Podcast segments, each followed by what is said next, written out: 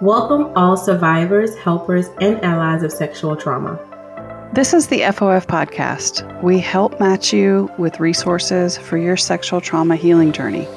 We want to help you increase your confidence and handle life the freak out freeway.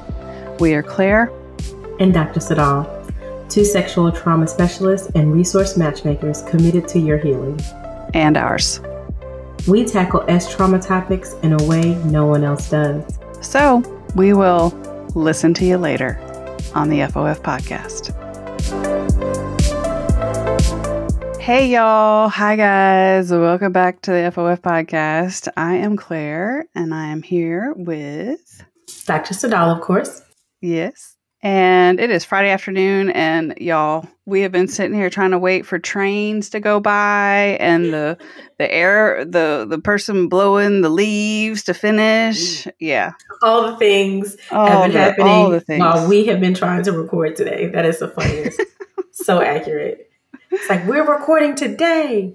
It is going to happen. All right. So, welcome to season three. And this is, we're only doing two topics this season. If you have listened much to season two, you'll know that as we went into season two, we decided to start doing two or three topics to kind of structure the season. And so, this season, we're doing trauma informed care. And we're also doing military sexual trauma. MST. So that's what we're going to talk about today. And I brought this topic to us to the discussion for a lot of reasons. And one of those is that, you know, we are, as people and therapists not in the military, we have a lot of questions about how things happen with people who are in healing who have been traumatized in an S trauma way and how we can kind of step in and connect people with either resources, obviously, because that's why we're here, but also to be pondering this topic in general. I live in San Diego now. There's a high, obviously, a high military presence here. And we hope that addressing this topic will help to, if you're, if you also are not in the military, might stir some things for you. But if you are or have been, that we can bring a topic to the forefront that I don't, I mean, I don't see it talked about very much. Not at all. Not at all. I have lots of family members who've been in the military, close friends and family members who've been in the military. So I have a, a very small glimpse into the culture of military, but not a very clear understanding of how individuals who've experienced sexual trauma within the military culture, how that's handled and how they're served and how they are supported in their healing. And so when you brought this topic up, it was intriguing and interesting to me because of those reasons. We always talk about sexual trauma as it relates to cultural culture, whether that's a microculture or a macro culture. We talk mm-hmm. about it as it relates to gender, race, as it relates to society, familial work culture. And so this would be mm-hmm. along that same lines of sexual trauma as it relates to military culture, because that's really what we're talking about. How is it addressed? What are the experiences, and how can individuals who either have family members um, who are in the military and have experienced sexual trauma or how can individuals who are in the military and experience sexual trauma, what are the resources that are available to them that maybe you've been afraid to ask about, have not got information on, um, and you just don't know what to do? And that's kind of why this was important and interesting to me for us to mm-hmm. kind of bring on for this season. And I will also point out, you know, we like to highlight the voices of men and boys and the masculine experience with S trauma because there is such a there is still a lot of stigma which impacts reporting. So obviously the military would be a space where yes, there are plenty of um, well, it's still primarily men in the military. So this is an area where we can sort of do both at the same time. Mm-hmm. So we're going to talk a few minutes about this and just sort of set things up for the season as we do some interviews and talk about some aspects of this over the course of the season. And we want to hear from you. So please comment comment on this um, episode and let us know your thoughts and resources and what you think is important about this topic because that's kind of what we're here for exactly and, you know, we are probably most active on Instagram.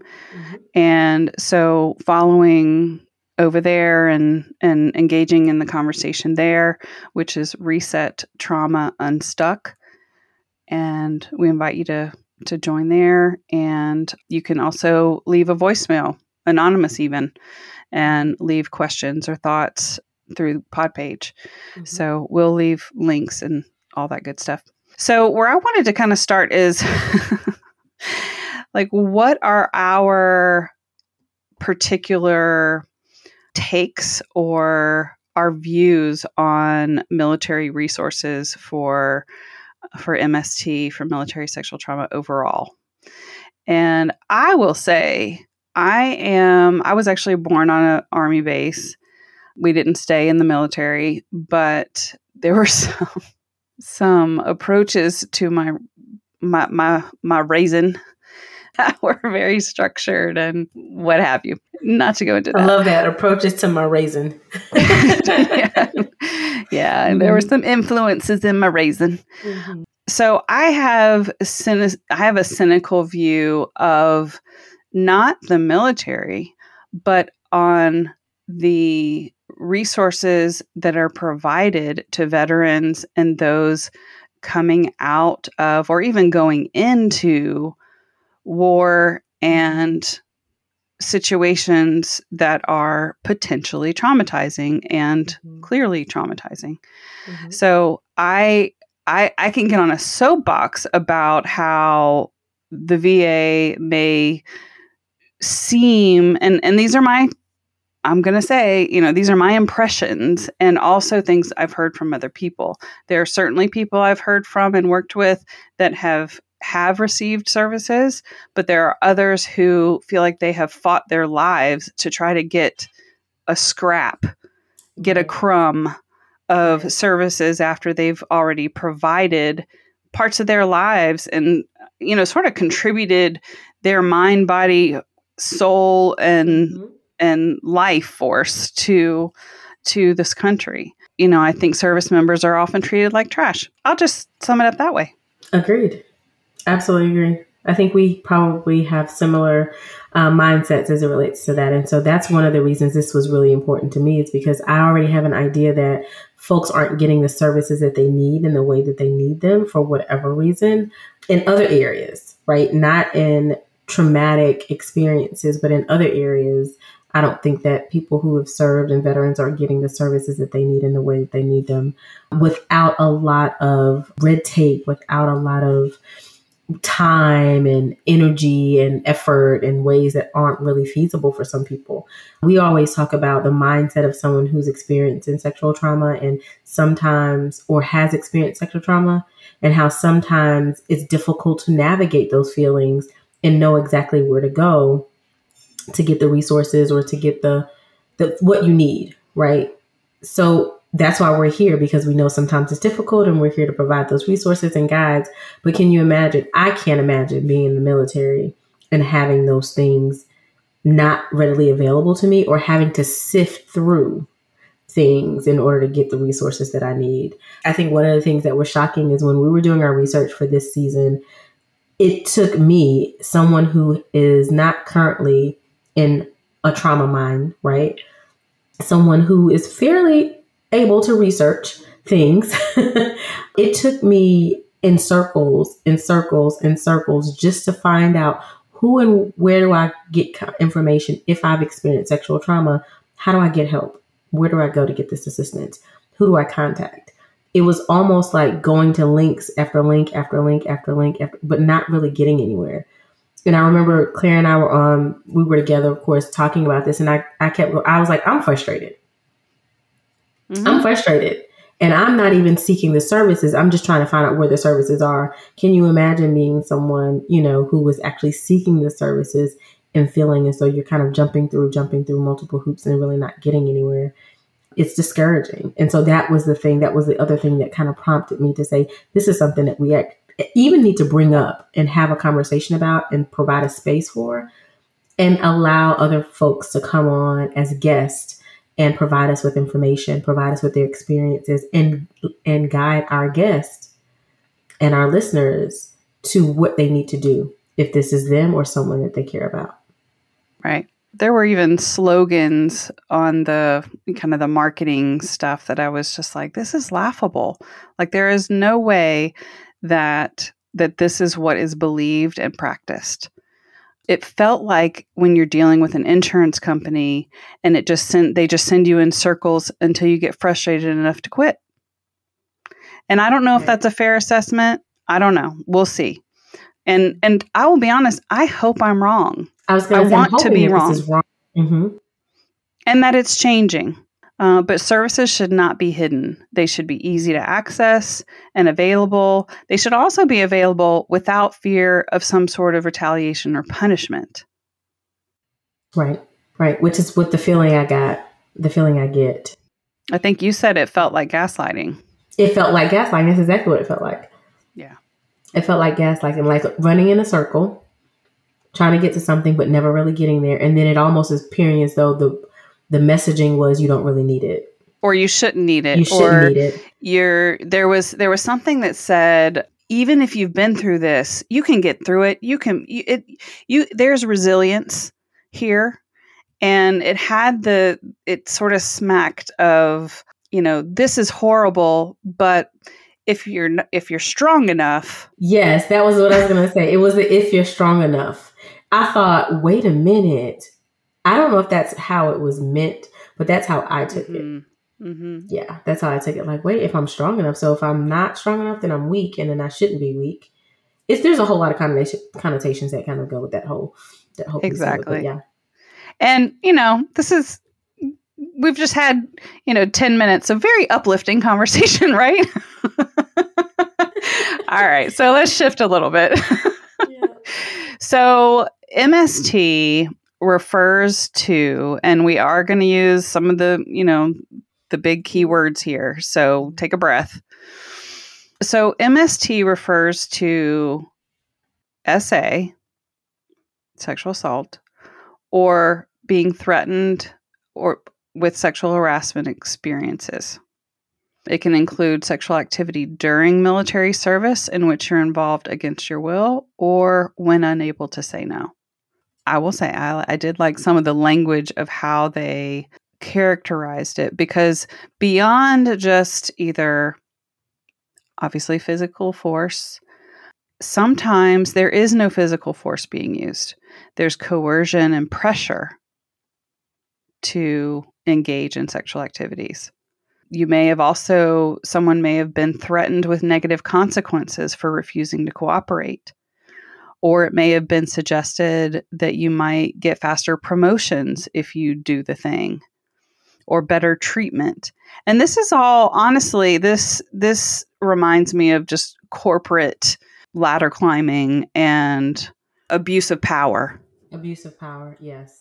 yes. Yeah. It involves uh, sexual activity that happened when you were not able to consent, such as being asleep or intoxicated.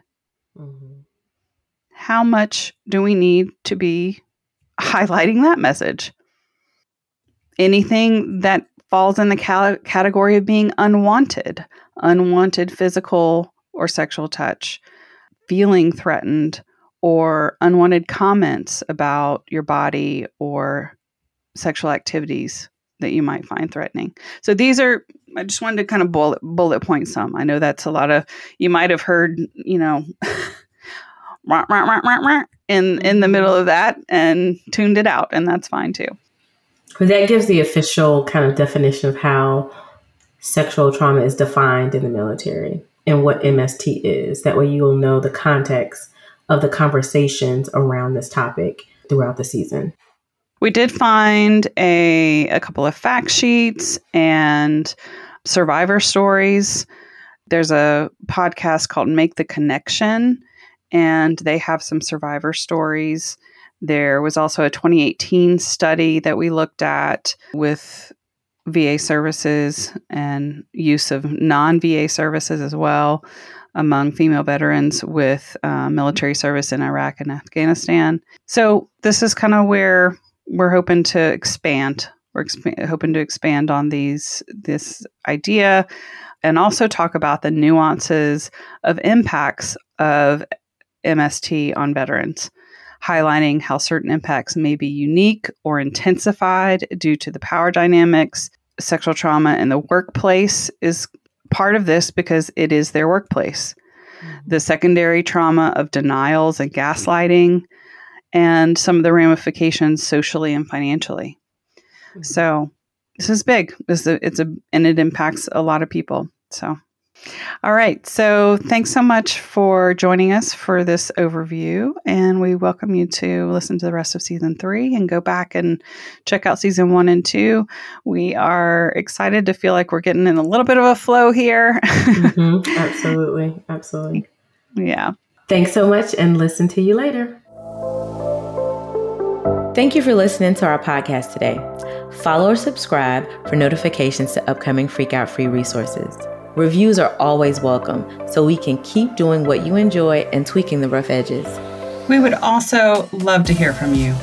If you want your question answered live on a future podcast, go to our webpage linked in the description and click Leave a Voicemail on the right side of the page. Or post a comment on Instagram under this week's episode at Reset Trauma Unstuck.